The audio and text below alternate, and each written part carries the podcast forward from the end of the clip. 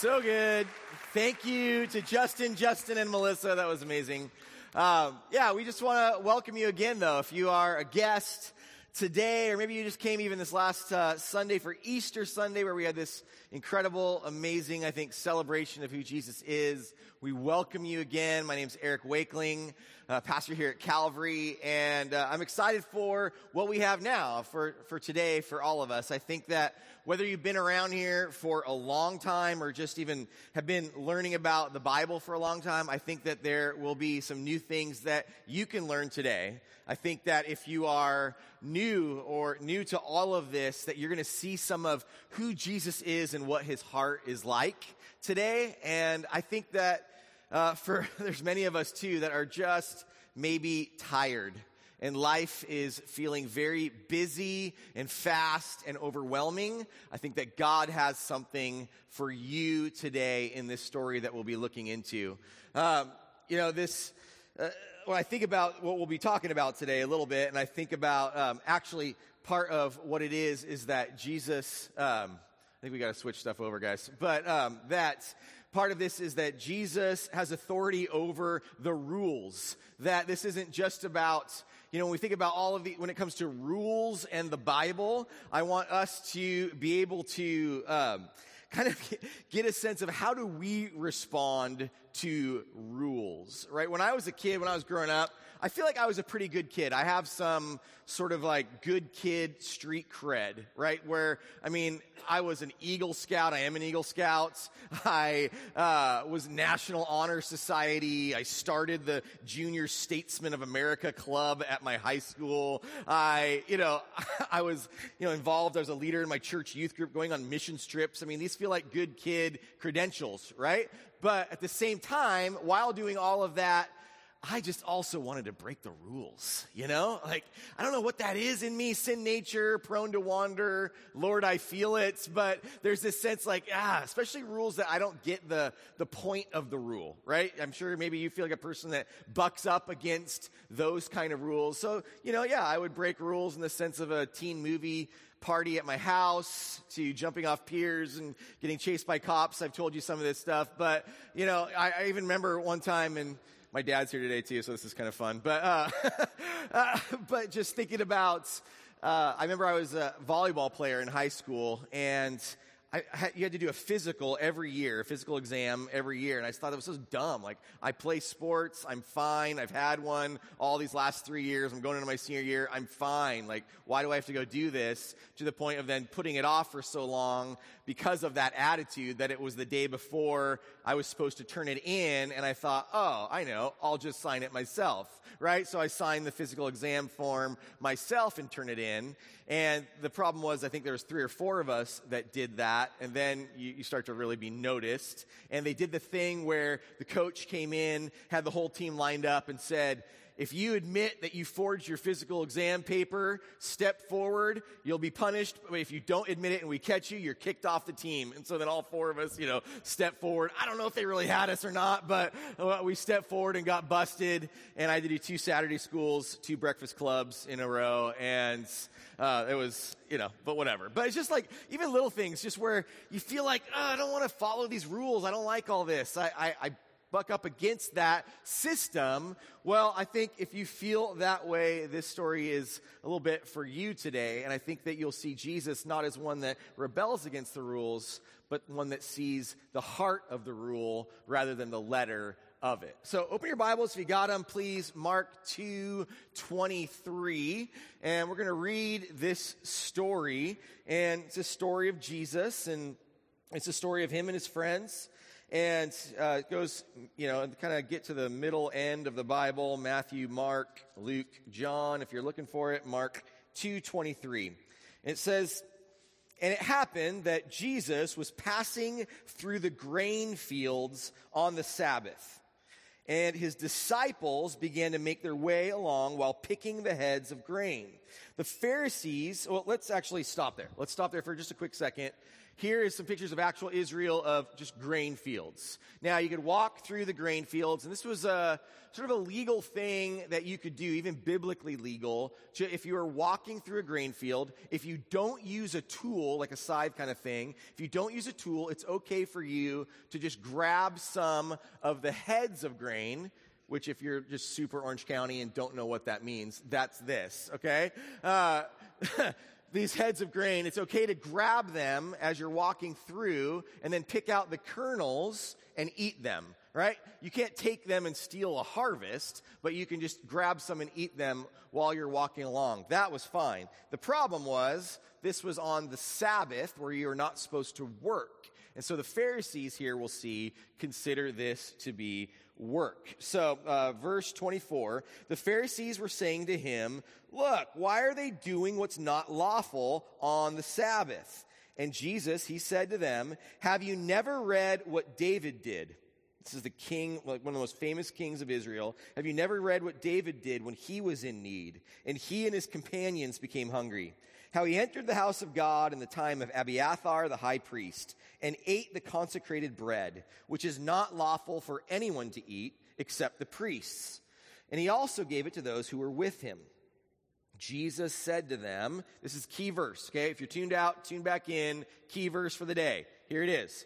Jesus said, The Sabbath was made for man, and not man for the Sabbath. So the Son of Man, Jesus says about himself, is Lord even of the Sabbath. Now, new story, but same kind of family of stories starts in chapter 3, verse 1. He entered again into a synagogue, and a man was there whose hand was withered. They, the Pharisees, they were watching him to see if he would heal him on the Sabbath, so that they might accuse him. It's funny that I think that they're watching because, oh, look, there's someone with something wrong Jesus is here. He'll probably want to help them. Let's get him, right? Like that's their attitude that Jesus is so kind and loving. He'll want to help this person. Oh, we'll be able to trap him here. And uh, so then it says Jesus is sort of all in, like, fine, no problem. He said to the man with the withered hand, Get up and come forward. And he said to them, Is it lawful to do good or to do harm on the Sabbath? To save a life or to kill? but they kept silent. After looking around at them with anger, grieved at their hardness of heart, he said to the man, Stretch out your hand. And he stretched it out, and, it, and as and his hand was restored. The Pharisees then, these religious leaders, went out and immediately began conspiring with the Herodians against him as to how they might destroy him. So these Pharisees, their response to all this is to go out to join up with these corrupt leaders, these corrupt government leaders, to try and get back at Jesus somehow for all of this. All right. So this whole thing where we're here and just to kind of get us into this, what's happening here is this part where Jesus says the Sabbath was made for man and not man for the Sabbath. So rules are made for us we aren't made for rules. The rules themselves aren't this, this good in and of themselves that should be followed just because they're there. These rules have a purpose and a point that Jesus cares about the heart of the rule. So I just want to explain for us a little bit too of what's going on. What's the deal with the Sabbath? What is it? What is the law that it's about? what, what is going on in this whole system. So I want to do is just some teaching, explaining of all of this. So the, the law, first of all, okay, the law, the Torah. Uh, what we have is the first five books of your Bible Genesis, Exodus, Leviticus, Numbers, and Deuteronomy. That's the Torah. That's the law in its whole. Now, out of the, all of that writing, there's pulled out of them 613 rules okay? 613 rules that are to be followed if you want to follow the Jewish law. Okay, so out of that, then you also have the kind of the core of that, which we all know about the Ten Commandments, right? So you have the Ten Commandments are in there. This law was given by God to Moses on Mount Sinai, and it is how your life is to be lived. It is more than just guidelines, it is more than just suggestions. They're commandments These are the way that you are to live your life. Commandments, laws, all of that. Now, the other part of this is that this is also kind of the Jewish identity is found in how you obey these laws. And even how respected you are in your community is based on how well you follow all of these laws and all of these rules. And so, so much of, of who they are was defined by, uh, by this law, okay? Now, what the, this group was called the Pharisees. These are these religious leaders. Their whole deal, the Pharisees, is obeying the law. That's what they want to do. They want to follow God so well and obey his laws so well that they will never break them, which is good. It's noble. It, it starts very, um, very nobly. It's a good thing to do to want to follow God's law, right? And so that's what they're wanting to do. And so what they then do is you've got this core, even this 613 commandments is, is core. And what they do is they don't want to break God's law. So they do what's called building a fence around the law. I don't know if you've heard of that before, but the building a fence around the law was adding rules that weren't those rules of God, but made it even more strict so that they would never accidentally break God's law. So that's why they've added these other laws, so that that way they won't accidentally uh, break God, or in a moment of weakness, break God's law. But then obviously what happens is it goes way too far and just becomes legalistic. And the point of it was about not breaking rules rather than having this heart for it. Now, you'll even see this in, in uh, modern day Israel. You go to modern day Israel and they want to follow the law of the Sabbath. So the Sabbath, and we'll talk more about this obviously, is this day of rest, a day that you should not work. So it's one of the Ten Commandments, so it's a core rule, it's a core law. And it's even super kind of like super core because it's based off of the creation account. So it goes down to like one of the most original rules or laws or ways of living is this keeping the day of the Sabbath, the seventh day, keep it holy, rest, no work, all that. So then now in modern day Israel, they don't want to break that rule, so they define, okay, what is work? And then one of the things of, of work is to make a fire. So to make a fire is, had been established for centuries as work. And then, so now what they want to do is they've determined that if you push the button in an elevator, that action of pushing the button and when it lights up, that is making fire. Okay?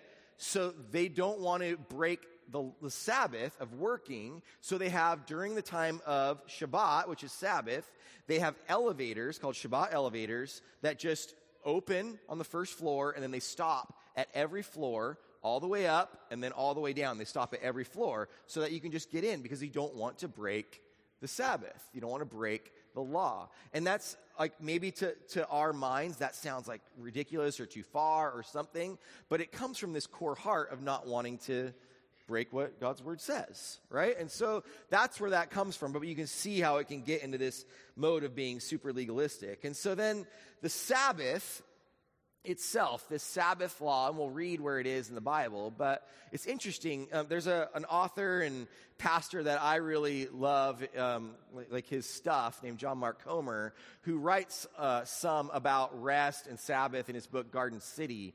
And he talks there um, there's a few things I'll, I'll, even say from him that are really, I think, interesting. But one thing he talks about is the first place in the Bible where it has the Hebrew word kadosh, is the Hebrew word for holy. The first time uh, that that's mentioned is in regard to the Sabbath day. And there's this sort of uh, this rabbinic principle, this principle of the Jewish rabbis of first mention.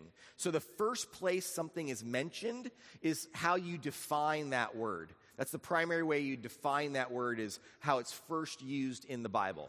And so then as you look at that, it was actually used about time. You would think the word holy would be about a holy mountain or a holy temple or a holy person or something like that. But for, for us, it's, just, it's actually time was holy. There's a specific set of time that is to be kept holy, that we remember it and keep it holy. Okay, so let's let's look into what does God really say about Sabbath. So if Jesus kind of has this way of in, in, this passage of saying, all right, well, what we do about this is different than what you all are thinking. Let's, let's see what it is that's the actual command and some things that we can learn from it for us. So I encourage you, grab your Bibles, turn to Exodus 20 and Deuteronomy 5. Kind of have your thumb in both. Exodus, or use your phone or whatever. But Exodus 20 is, it's the second book of the Bible. You can get there pretty easily. It's really close to the beginning uh, Genesis, Exodus, then it goes Leviticus, Numbers, Deuteronomy, uh, Deuteronomy 5. If you get to Joshua or Judges, you've gone too far. So you've got Exodus 20. These are two places in the Bible where the Ten Commandments are listed. I don't know if you know that they're listed in two places, but they are. And so they're listed in Exodus 20. That's the moment uh, at Mount Sinai where it's all happening. They're being given the law and they're being read to the people. Deuteronomy 5 is a little bit of kind of looking back upon that moment, okay, and reflecting upon it. So what's interesting is the writing in the in each one, the description of the Sabbath commandment. Uh, it's the same commandment, but it has like a different rationale at the end of it of why you should do this thing. Okay, so let's check this out. I think it's kind of interesting. So Exodus 20, um, actually, we'll look at start at verse 8. It says, "Remember the Sabbath day to keep it holy. That Hebrew word kadosh, okay? Six days you shall labor and do all your work, but the seventh day is a Sabbath of the Lord your God. In it you shall not do any work, you or your son or your daughter, your male or your female servant, or your cattle or your sojourner who stays with you. Okay, so that's the commandment. Here's the rationale. For in six days the Lord made the heavens and the earth the sea and all that's in them, and rested on the seventh day. Therefore, the Lord blessed the Sabbath day and made it holy. Okay, so in this first one, what you have here is a look back to, of the reason and rationale, is a look back to creation a look back to the original Sabbath day. It's saying you should keep this day holy because God observed it himself. God worked for six days and then rested on the seventh day. God, um, you know, God has this rhythm of work and rest that we should adopt as well based on his example. So we want to do the same thing that, that God would do, and we look back to Eden, the Garden of Eden, as this beautiful moment and this beautiful moment of God resting. And so we join God in his delight, in his rest. So that's that first one is looking back to creation. Now flip over to Deuteronomy, Deuteronomy 5, and we look at, we'll start actually at verse 12. And you'll see it's pretty similar at the beginning. It's the same command. Observe the Sabbath day to keep it holy, as the Lord your God commanded you. Six days you shall labor and do all your work, but the seventh day is a Sabbath of the Lord your God. In it you shall not do any work. You or your son or your daughter or your male servant or your female servant or your ox or your donkey. This one adds donkey, so you know if you got a donkey, you can't do work either. Uh, or any of your cattle or your sojourner who stays with you. Here's where it starts to get different. So that your male servant and your female servant may rest as well as you. You shall remember that you were a slave in the land of Egypt and the Lord your God brought you out of there by a mighty hand and an outstretched arm. Therefore, the Lord your God commanded you to observe the Sabbath day. Okay, so Exodus looked back to creation. Here in Deuteronomy, it looks back to Egypt. And it looks back to them being slaves in Egypt and says, keep the Sabbath because you have to remember that you were slaves and you were under Pharaoh and his system, and now you are free of that. Remember your freedom and remember that rest is a byproduct of freedom. Slaves don't get to rest. Slaves don't have that opportunity. You have this opportunity. So remember it. Remember where you came from. Don't go back to that system of only working and producing and having a quota of more and more and more and more and always more, but to tell yourself, like, look, I'm not part of that system anymore. I'm free. I get to be part of God's system, and God tells me to have this rhythm of work and rest. So, yes, this is a command. This is a law. This is a rule for you. But guess what? It's also a gift. So think about all of these rules, all of these commands that you would have in the scriptures. Yes, they're rules, but really what they are is a gift to us. That God says, I, I want for you to have the best life that you can have. And the best life that you can have is determined by following the way I have told you how to live. I have this for you in here. So don't think of these things as just duty and obligation, but it's a gift for you. And so the Sabbath for us, this day of rest, but a different kind of rest, is a way of saying enough. Enough work, enough stuff, enough achievement, enough getting to another level, enough earning, enough buying, enough selling, all of that. We don't have to earn the love of God. We don't have to prove anything to Him. We don't have a quota from God like we did from Pharaoh in Egypt. I don't have to just get another A or another car or have my kids go to every activity under the sun on every day of the week. I serve a new king. And my king is a Sabbath giving king, and he rests so I should rest. But not just time off, but rest in Him. And we'll talk more about how we can do that and how we can practice that. But what's so interesting, I think, is then you have Jesus, right? Jesus comes up on this scene and he allows his disciples to eat this grain, to gather it on the Sabbath day. He heals someone on a Sabbath. And he says, you know, what's better? Like to, to kill or to save? Right? What's better? Is it just the rule is what is important, or is it what the rule gives? And I think Jesus is telling us that it is the spirit of the law, it's the heart of the law that matters more.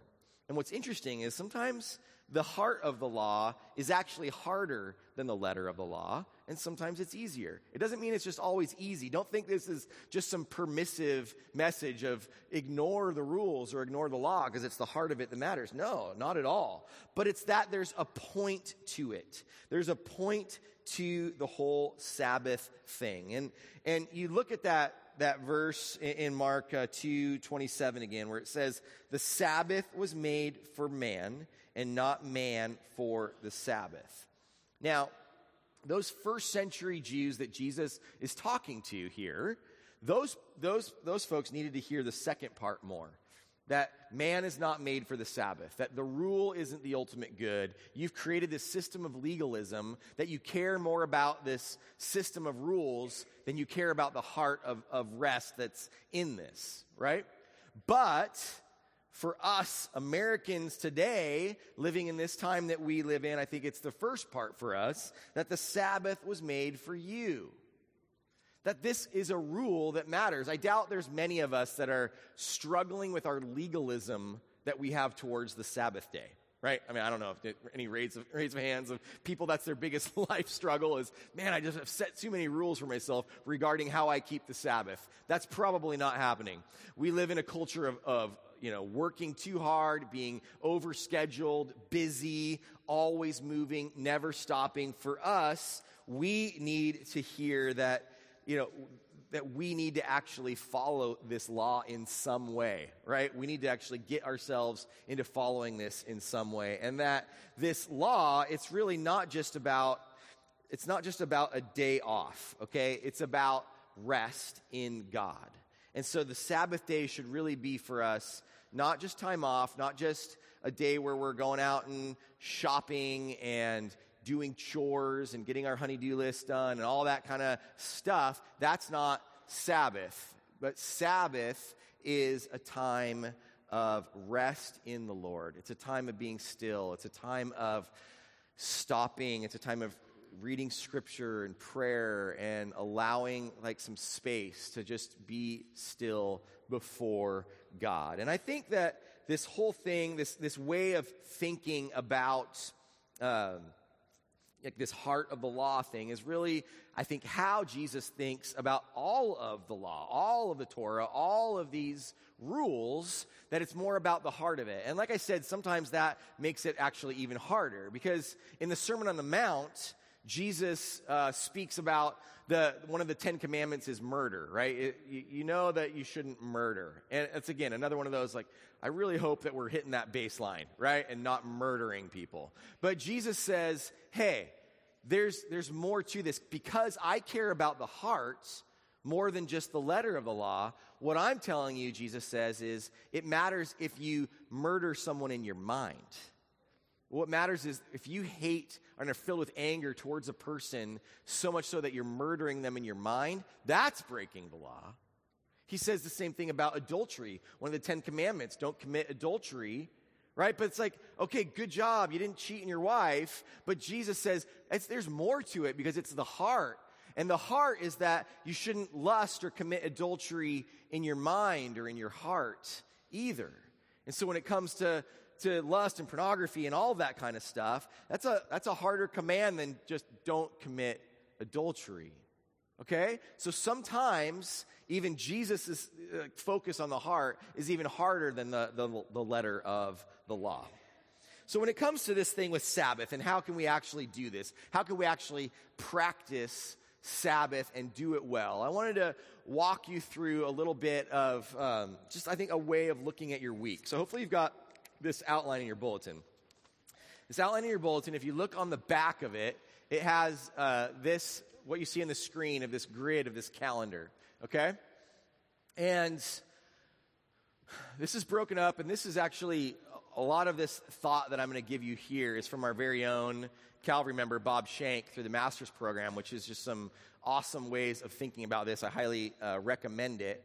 Um, and so, this is a way of looking at your week and then breaking each day up into what we really have in each day are three big chunks morning, afternoon, and evening.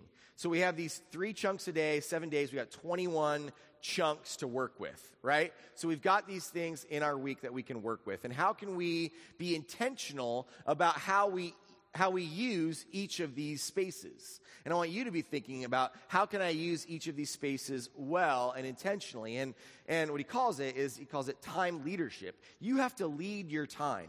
So you start here with how you're going to use your time and you lead it or else your time will lead you. You can't manage your time. You never will. You have to lead your time or you'll be, or you'll be ruled over by it. So you look at these chunks and I thought I'd just give you kind of an example of what like my week looks like and how I shape this. And it's like semi idealistic, I'll give you that. But um, this is my, my week. Okay. Now, for me, this moment right here, you might think of Sunday as your Sabbath. I'm technically at work right now in this moment. So for me, this isn't my Sabbath. I, that's not on a Sunday. I'm doing my job. So, but there is this church time, obviously, here. So this work.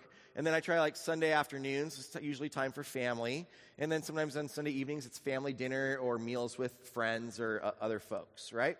And then what I think of is in this morning chunk, the first three days of the week and the beginning part of the day, that's when I'm at my sharpest. So that's where Bob talks about this thing called focus time. So I want to have focus time. These are the things that I need to put a lot of time and thought into. So for me, it's sermon writing, prep for that, study. We have some new thing that we're wanting to do, so I'm researching it. I'm in prayer. Uh, things that take a longer chunk of time that I don't want to be distracted by you know, the false reality of multitasking. Okay, so I'm focused, I'm in on that. That's where I'm doing that work. And then in the afternoons, different kinds of meetings or space to meet with different people. I tend to be energized by people, so I do that in the afternoons. And, and then time with family or at Wednesday night or Thursday night church. And then uh, this other time's called buffer time, right? That's just where you're like checking emails, doing little tasks. You're kind of just checking tons of little things off your, off your list.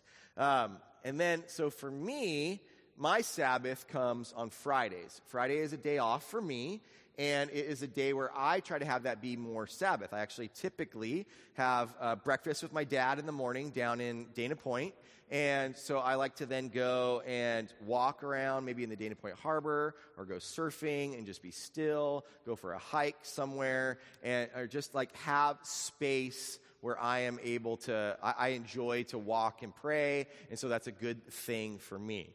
Now, I'm just, again, idealistic. I'm not perfect with this. I do my best, right? And so I try to, I try to have that be more of Sabbath time, which is different than time off. I think like on a Saturday, that's where, you know, yeah, we can just be hanging out as a family. We can be, um, you know, going shopping or getting chores done or whatever. That's kind of more in that sort of space. And so this is a, a glimpse, at least, into how I would try, you know, to, to lead my time. And so I encourage you to use this tool.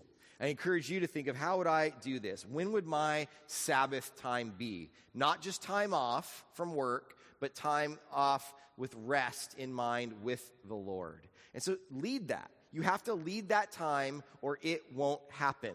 So take this and use that and, and, and lead it. Do it. Actually do it. So I encourage you to. We'll talk about this post it note in a minute, so you can just wait on that. But take to take this thing today and actually put it in your purse or your pocket. Take it home. Don't like drop it on the floor like the movie theater or whatever. Like use this. Okay. We encourage you to use this as a tool. Um, because we have to consider these things. Have we invited God to be Lord over our time, over our calendar? The way we use the hours we've been given? Is that God led? Is that prayerful? Or are we just sort of going from moment to moment and just with whatever happens? And so I encourage you with this. This is how you can actually live out the Sabbath. Okay? Live out work well because the Sabbath command inherently has a command to work as well. So we work hard, but then we rest well, okay? We rest with God. And I think this can affect, even if you can think this through when it comes to the heart of it versus the letter of it, I think this can help you to th- how you think about all of God's laws, all of God's rules, to think about what does he have that is best for you in that, and even making sure the things that we say are God's laws actually are. And for us to, to recognize this question is there a part of God's word that has become a burden to you rather than a gift to you? It's probably pretty likely that there's some aspect of God's word. And that's what this post it note is for. It's a space where you can write that down. And, and I want you to think about even what some of these things could be. This could be uh, giving.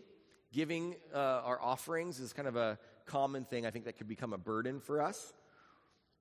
Serving others, honoring our father and mother, things like not getting drunk, attending church, not forsaking the gathering of believers, loving your enemy, lust and pornography, caring for the poor some of these different sorts of commands. Um, it's going to be different for whoever you are, but it might be some of those, it might be something else. But has that thing become a burden or an obligation to you rather than seeing how it's a gift to you from God? And, and so I would love for you to like write down, okay, here's what thing it is that's a burden for me now, and then here's how I can see it as a gift. Something that shows you that you start to think about how you can see it actually as a gift of what God's best for you is. And so that's what I hope for you to see, and I hope for you to get a sense of how God's rules are a gift to you, that God cares about your best. But what we're also doing in the midst of this series that's called Who is Jesus is we're trying to see in these stories, right? Who is Jesus? What do these stories say about who Jesus is? Well, we've seen how he kind of gives us this example of how to live according to the Sabbath. And you see that he says that he is the Lord of the Sabbath. So, a few things that we learn about who Jesus is. First off, we learn Jesus is king. Okay? He compares himself in verse 25 and 26. He says, Have you never read what David did? And he goes on to this whole thing about how David ate this bread that you weren't supposed to eat because it was reserved for the priests. Well, Jesus here says he's at least equal or greater than King David. So he's talking to a group of people who think about this guy David as the greatest king that has ever lived, like ever been in their history, ever been for their kingdom, that King David. So he's saying, I'm, I'm a king that's equal to or at least greater than, or greater than King David. So Jesus is king. He also seems to claim that he's God here in this passage. Verse 28, when he says, The Son of Man is Lord even of the Sabbath. Because the Sabbath is part of the Ten Commandments. The Ten Commandments were given by God on Mount Sinai to Moses, right? You've got these tablets of stone given by God. And he says, I'm Lord of those rules. I'm Lord of the Sabbath. So I am only one that can be that is God. So it's this amazing claim that he is making, saying he is God. So he's saying, I am king, I am God. And then the other thing we see that's pretty interesting is we see Jesus is famous. Okay? Look at verse 7 of chapter 3 uh, after he does all this stuff, it says, Jesus withdrew to the sea, the Sea of Galilee, with his disciples, and a great multitude from Galilee followed. And also from Judea and from Jerusalem and from Idumea and beyond the Jordan and uh, the vicinity of Tyre and Sidon. These are like, this is a huge area full of all sorts of different kinds of people, both Jew and Gentile. And it says that a great number of people heard of all that he was doing and came to him. And he told his disciples that a boat should stand ready for him because, the, because of the crowd, so that they would not crowd him. So you've got this Beatlemania, Bieber fever thing where Jesus is so famous that he's just being pursued by people all over the place. And so I think it's important for us to see how what he is doing and the things he's saying are attracting like thousands of people that are all chasing him down all over the place. And then we see Jesus as healer. And it says, why are they doing it? Why are these crowds coming? Verse 10 For he had healed many, with the result that all those who had afflictions pressed around him in order to touch him. Whenever the unclean spirits saw him, demons, they would fall down before him and shout, You are the Son of God. And he earnestly warned them not to tell who he was. So Jesus is king. He's God. He's famous. And he is this healer with authority over demons. We've learned he has authority over disease, sickness. He, had, he has authority to forgive sin. We learned last week that he had authority to bring someone else back to life and for himself to come back to life. That's who this Jesus is. And just in this little story about Sabbath rules, we see him claim to be God and King and healer. And so it's amazing as we see who this God is. And that is the God that we want to follow, and is the God in the flesh that says to us that this heart of this law is what is most important, not the letter of it. So consider then again that question Is there a part of God's word that has become a burden for you rather than a gift? And encourage you to write that on the post it note. When the service is over and we're totally done, I want to ask you to uh, place those on these windows in the back as we go out. But for now, just be reflecting on that. Reflecting on what aspects of the law become a burden for you. Reflecting on your calendar and how you can, in a way that is a gift to you, follow this Sabbath law. And then, and just to acknowledge Jesus for the King and God that He is. So as we as we close this time and move into a time of worship, we'll have the opportunity to come forward for prayer. There's these prayer points on each side. We'll have folks over here that are, are wanting to pray with you. And maybe you even today have had God speaking to you about needing to respond to who He is and needing to surrender your life to Him as King and God. And we encourage you to come and pray with us there. Uh, also, you can come and, and there's tables you can see kind of around the room on the sides where you can come and receive communion and you have a chance to remember who Jesus is as the one that gave his life, gave his body, and shed his blood for us. So let's pray now as we move into a time of worshiping through singing and responding. Heavenly Father, thank you so much for the gift of your law, the gift of these rules, where it can be so easy to slip into thinking of them as just rules or obligations, burdens.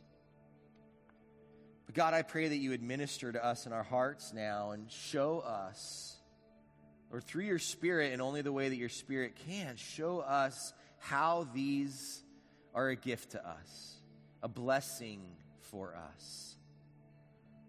Lord, I thank you for this gift of rest and the gift that we have of, of freedom in you that allows us to rest in you.